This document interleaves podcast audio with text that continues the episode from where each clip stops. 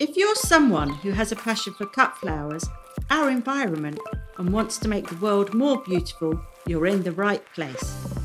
Whether you're growing flowers for pleasure or profit, I'm on a mission to empower flower enthusiasts and professionals to help change the world around them. Whether you're just starting out and need a helping hand, or are looking to scale a substantial flower business, I'm your cut flower woman.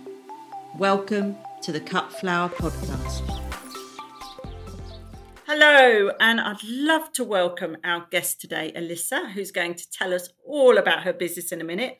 But Alyssa and I met way back in August at the Association of Cut Flower Farmers Conference in Framlington, just outside Boston. And um, Alyssa was there with her mother, and she can talk about her in a minute as part of the business. And and then I started to think about podcast guests, and you were on my list. Um, so I've been following you on Instagram and seeing what you're up to. So tell us about your business, where it is, what you do, and that it is a family affair. Tell us about it.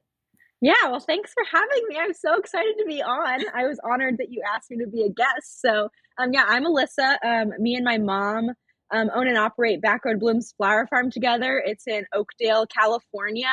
Um, and it is a family affair. We have uh, me and my mom run it together, but then obviously my dad and my husband will help with the tractor work and the heavy lifting sometimes. So yeah, it really is a family affair. Uh, we started back in 2018, and we actually started my parents' side yard. They had um, some ground that wasn't uh, landscaped yet, so my dad threw up a few beds, and uh, we started planting late into 2018. So we planted all of our summer flowers super late, but we just we just started. You know, that's kind of how you just get going. But um, yeah, then we uh, graduated and moved to our four and a half acres um, next to the Oakdale Cheese and Specialties Factory. Um, and that's where we have grown ever since. So we have a retail farm stand right next to there, and then we grow on the four and a half acres.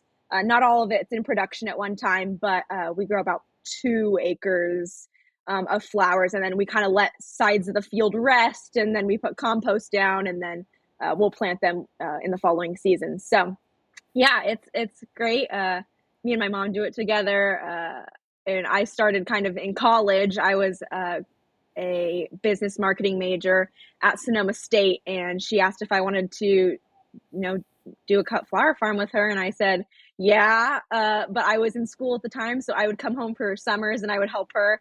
And we were small enough at the time that she could kind of handle it on her own but now we have five part-time employees and uh, we are a full i work for full-time now so we both do so it's definitely grown into a like thriving business which is fabulous uh, but it grew at the perfect pace because i was able to graduate college and then join it full-time and it's continued to grow ever since so it's awesome so tell us what you grow. I mean, four acres is massive, obviously, but even intensively yeah. on two acres is still a lot of land in yeah, flower farming terms.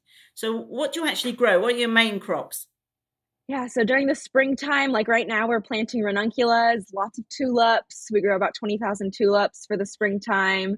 Um, anemones, we grow all the fun spring flowers, snapdragons. Uh, we just planted campanula and dianthus today.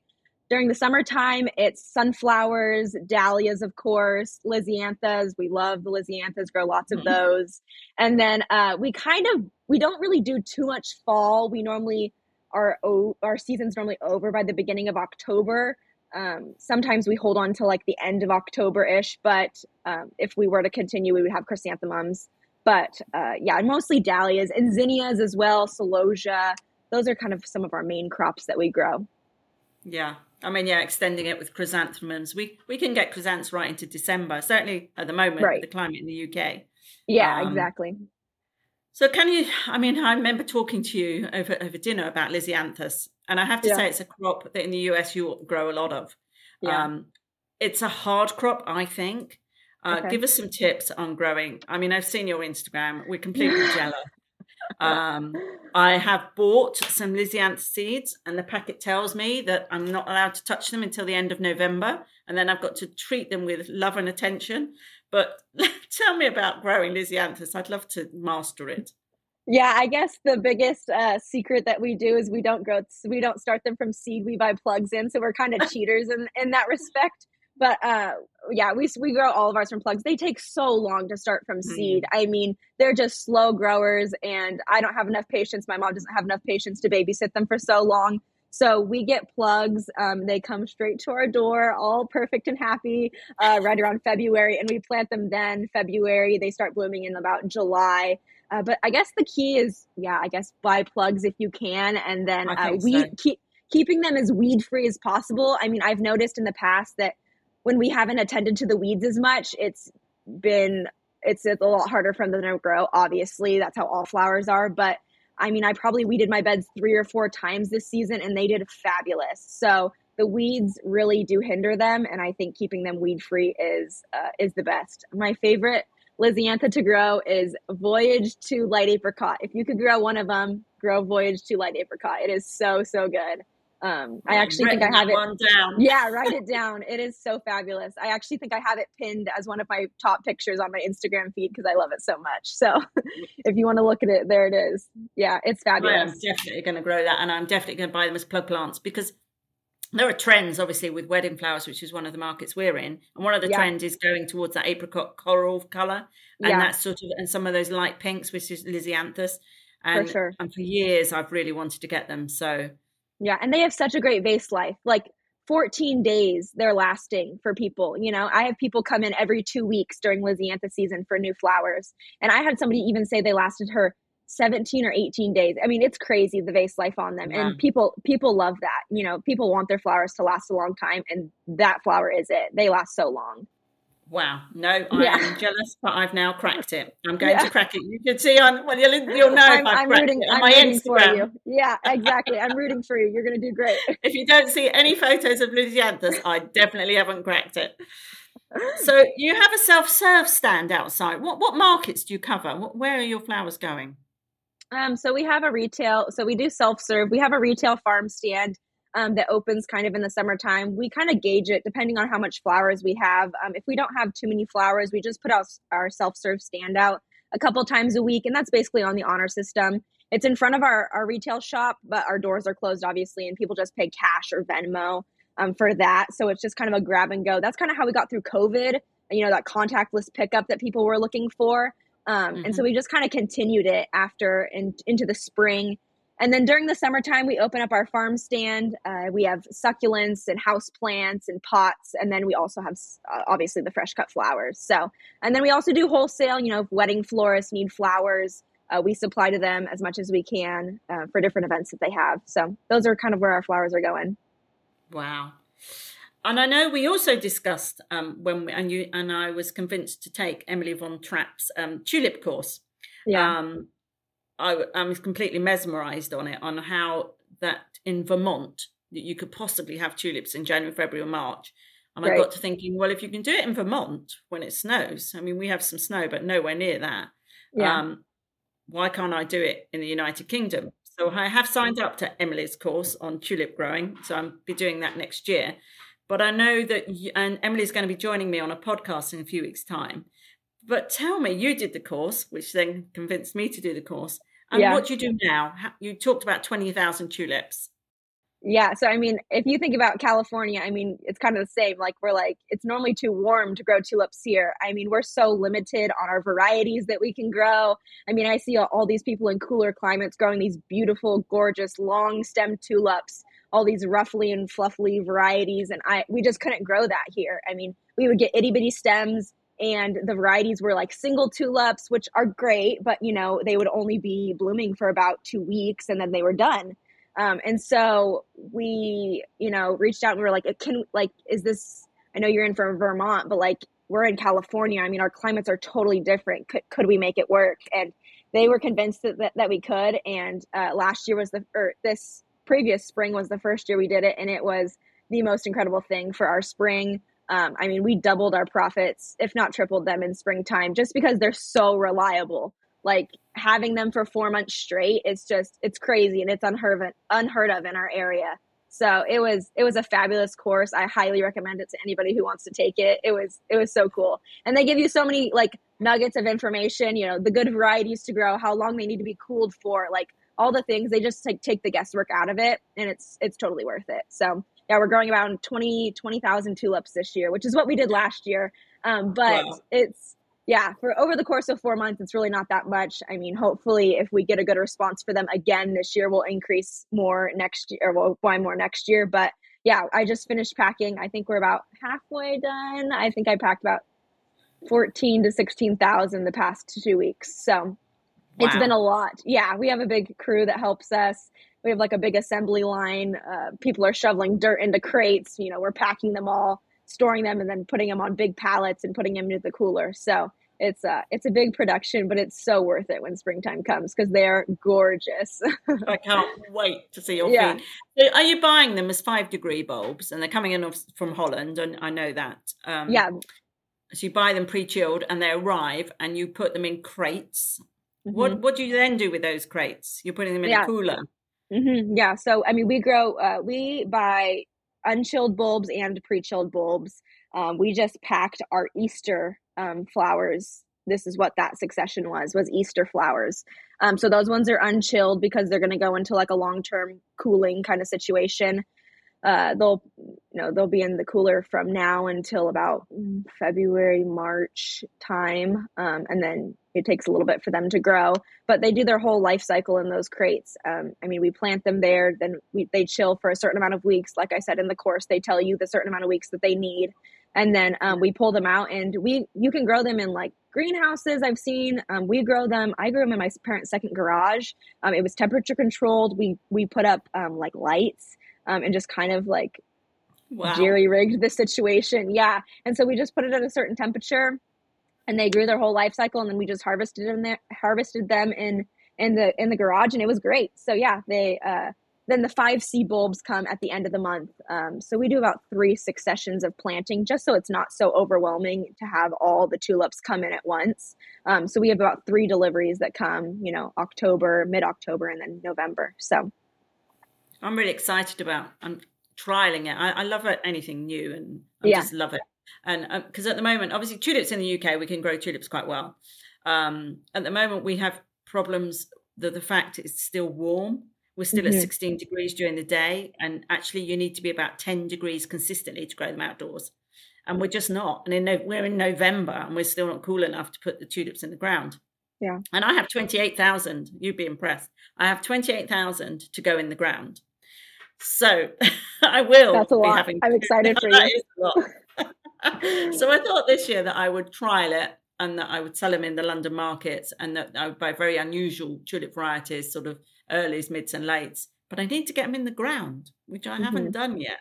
Yeah. So next year, obviously, I'm going to add to that and have yeah. my pre-chilled bulbs. But um, uh-huh. yeah, I'm loving it. So um, I just that's going to be great. Nice. I can't wait to see your feed.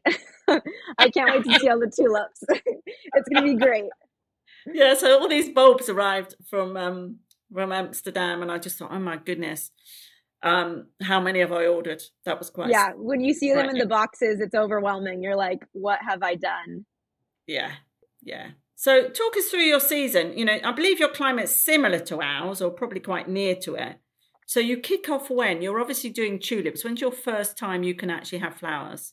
Yeah, so um, last year we had them mid January, but um, this year I think that we're gonna start uh, really hit it hard for Valentine's Day. So that was like the main reason we kind of wanted to try it too, because you know we couldn't get field grown flowers for Valentine's Day. We would always miss the holiday, and it was you know such a big flower holiday that we were missing, and we really wanted to try and uh, use the tulips to make it for that. So um, we did, and we had them for Valentine's Day last year so I'm going to say we're going to ha- start having flowers about beginning of February. We'll start rolling out the tulips. And then about March is when ranunculus um, and anemones join us. We can have anemones earlier than that. Uh, but right now we're planting all the spring flowers. So like Dianthus campanula, um, snapdragons all get planted now and they bloom about April, May, um, as well as peonies. And then the, li- uh, the lilies bloom about that time too. Wow. Um, then we then we move into summer. Summer starts blooming for us about June, July, uh, and that's the zinnias, uh, sunflowers. Sometimes we can get uh, sunflowers for Mother's Day. It just kind of depends on the weather. We try every year, but it just kind of is a gamble. So, and then yeah, obviously in July we're planting for for fall time. So we're planting, you know, amaranth, more sunflowers, marigolds, all those flowers. so yeah, and then normally December and January is when we break and we like calm down, think about the next season, remember why we're flower farming because it's really hard. remember our why. And then, remember uh, your yeah. why. Yeah. Yeah. Why. Why what is what yeah. is your why? That's an interesting one. I was I was doing I was listening to the TED talk by Simon Sinek today on the why. You know, mm-hmm. what what is your why for being a flower farmer? I, I was intrigued to know what's your why yeah that's that's a good question. Um, sometimes i question my why more times than once in the day but uh, it's honestly i mean the customers our customers are so fabulous. I, I mean just seeing the reaction and the smiles and the joy that flowers bring to people i mean it, it's not it's like nothing else you know? Mm-hmm. like handing somebody a bouquet of flowers and their you know the reaction that you get you, sometimes it's tears sometimes they're just so excited and that's totally worth it. I mean all the hard days combined just seeing all the joy that it brings people i mean it's it's fabulous. So that's kind of that's when i continue you know you just think about the customers and you know you know that it's it's worth it when uh when they're enjoying their flowers or they're able to gift them to somebody you know i mean during covid it was crazy. People were dropping off flowers to people's doorsteps who were sick and it was just like it's such a good way to give and just to love on mm-hmm. people. So that that's probably my why. Why? yeah, I mean, and I just love the flowers. They're they're they're incredible. I mean, I really can't imagine a better job. Being a flower farmer is one of the best jobs in the world, in my opinion. I mean, I just love it so much. Seeing all the different varieties. I mean, each season is different. You know, each season is a new start, and uh, just because certain things are are difficult and you run into roadblocks, I mean, they always get fixed and everything works out. So. It's good. Yeah. Every season's a learning season, I think. Yep, exactly.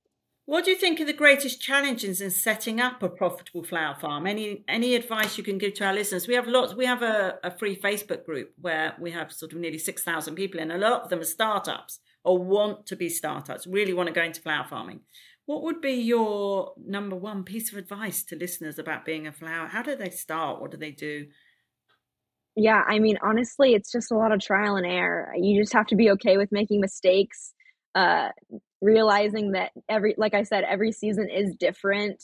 Not no two seasons are the same even if you try to plan and prepare as much as you can something's going to happen the weather some pests going to get you. We had gophers this year and our ranunculus terribly and our dahlias. You know it, it, there was a crazy uh, time when the ranunculus it just the, the weather was crazy. And the majority of our ranunculus this year got root rot and it was it was detrimental like it was it was hard it was a hard hit. But you know we had the tulips so that was fabulous to kind of make up for that. But i mean you know everything's different. You just don't know how the weather is going to be. You don't know how what pests are going to want to eat your flowers this year. Uh, disease happens. But i mean just you just got to be flexible. You got to roll with the punches um, always make adjustments figure out what grows good in your area and and grow that you know? And then i would the, the second thing i would say is you know work just as hard as planting your flowers as you do marketing your flowers. Because i mean you can grow great flowers. You could grow great flowers but if you have nobody nobody to sell them to i mean that's just such a waste you know? And when you have flowers that are going to bloom all next week you know you want to be able to sell them uh, quickly. I mean we're growing a perishable product. So it's it's really important. I mean, focus on the marketing just as much as you do on the growing because it'll it'll really save you when you have tons of flowers and you need somebody to sell them to. So yeah, I, I absolutely. I mean, my background's marketing, so I'm absolutely same as yours. So I'm absolutely yeah. with you on that. And I always say to people, um, to flower farmers, I say to them, uh, "What have you sold today?" And they look at me like with this really sort of like, and I say, "Well, every day you need to sell something. You need to think about how you're going to sell it, or what you're going to sell, or spend mm-hmm. an hour selling something." Um, yeah. Because it's you can get very wrapped up in the growing. Absolutely. Oh, I need to do and get rid of the weeds, and I've got to do my tulips, and I've got to mm-hmm. get rid of this. And by the way, I'm going to divide my herbaceous perennials today. Mm-hmm.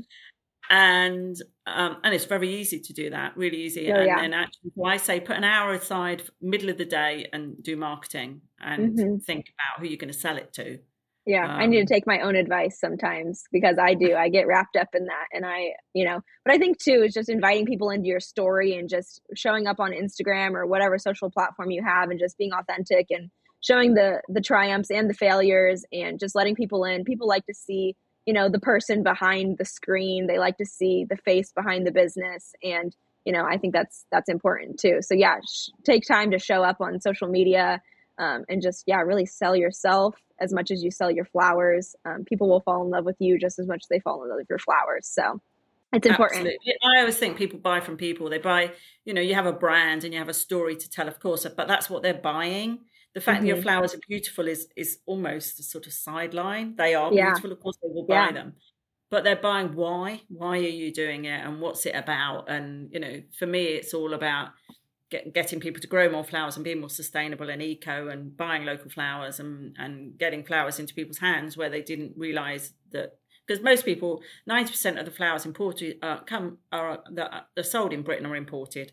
And if you say that fact to anyone they go no and you go no no i'm serious. Mm-hmm. so it's about the more people that grow flowers and have flowers for me that are british the better off that we all are. So yeah. so marketing is the answer so tell me what's your motivation? What inspires you to keep going every day? Oh gosh, I kind of think that that goes kind of back to my why, the customers, you know, just the community supporting us. Um, I mean, just, you know, my family continues to inspire me and keep me going every day. It, it's so fun to, uh, to work with your family. It's also really challenging at times. um, yeah. So, I mean, me and my mom work together. So, I mean, we butt heads. She has an idea of what, and I think I have a better idea, you know. So, um, but the motivation, I mean, we just keep mo- motivating each other to continue to go because, yeah, I mean, there's so much flower education, there's so much learning, and there's just so much, you know, that you can share with others um, and that kind of just keeps and motivates you to keep going you know just the love of flowers and just sharing that beauty with others. Agreed absolutely agreed. Um, so i know that we met at the association conference and, and, in boston and for me the greatest learning was all about winter tulips.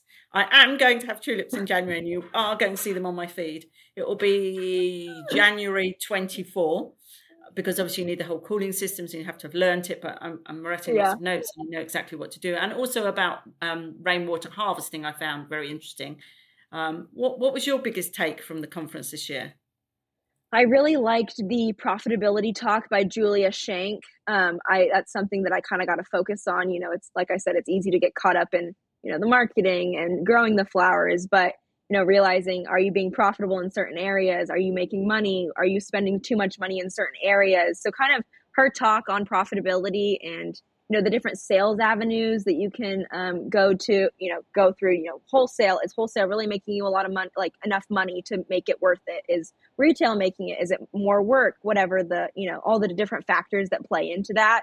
Um, so i really liked her talk. And then i also liked the talk about composting you know, no-till yeah. flower farming, all of that. I need to be better about it, so that's why I think it inspired me the, like the most.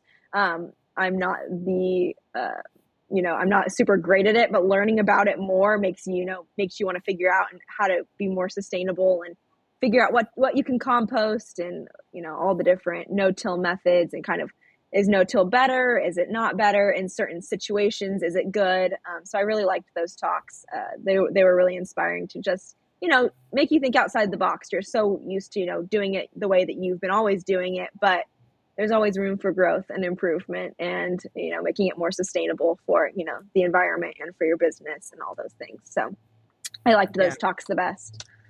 I just think there's another one thing that flower farmers should do, and they're not very good at doing generally, is investing in themselves.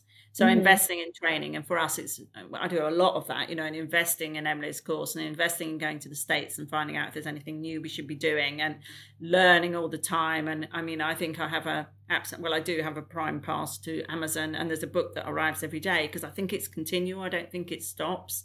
Yeah. Um, and I think investing in yourself is something that people find very difficult when they're setting up in flower farming because they're doing so much and they're being everything to everybody but actually just taking a step back and, and like you say, learning new stuff. Like the composting was interesting. Yeah. Um, and the whole profit is interesting. So analyzing each channel and going, well, I do wholesale, but how much does that actually take me, and how much profit do I actually make, and how much resources does it actually take, and it's quite interesting to see where the money actually is. Yeah, and definitely. analyzing it all. Mm-hmm. Yeah, I, I, definitely agree with you on the investing in yourself. You know, me and my mom make it a, a priority to take at least one trip a season to go and learn or do something, you know, visit other flower farms. We go to the conferences, you know, the ASCFG conferences are always fabulous. always yeah. so much. You know, we learned so much at all those conferences. Uh, you know, last year we went to a triple Run farm up in Washington. We went and looked at, we went to their Dahlia Festival. Um, it was really, really cool to see, you know, just other farms and expose yourself and, you know, make connections and then also just like learn and grow as you, as you go. So yeah, I definitely recommend investing in yourself. Like I said, even if you can't go somewhere, invest in a course, um, and just yeah always be open to learning and growing and mm-hmm, and yeah just there's, there's, I, looked on the site today to see where the American Association especially flower goes is conferences yeah. next year I can't see it yet I know. I thinking, they'll probably uh, release it soon hopefully. I want to know where I'm going to be going in 2023 yeah exactly. We'll see you at the conference. Yeah we'll have to meet you there again.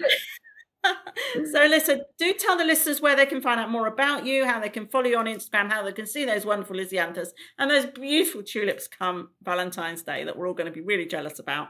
Um, how can they find out about you? Where can they follow you? Yeah, I mean, I think the most uh, common place that you can find me is Instagram. I'm always hanging out in Instagram stories. That's where you get the most real life Alyssa and Lisa. Uh, but that's uh, Backroad Blooms Farm is our handle. And then our website is uh, backroadbloomsfarm.com. So you can find us there as well, kind of hear our story, you know, read more about our services that we offer and things like that. So yeah, Instagram is where I like to hang most of the days. So brilliant. Well, thank you for coming over. I really appreciate it. Um, it's lovely to speak to you, and I hope I do see you at the conference this in 2023, if you can believe that. And uh, yeah, and I can't wait to follow you on Instagram and see tulips. And I will be following 12 months behind, but we'll be there. So yeah, for sure. For well, thank you for having me. I really appreciate it. So it's good to see you again. and you. Take care. You too.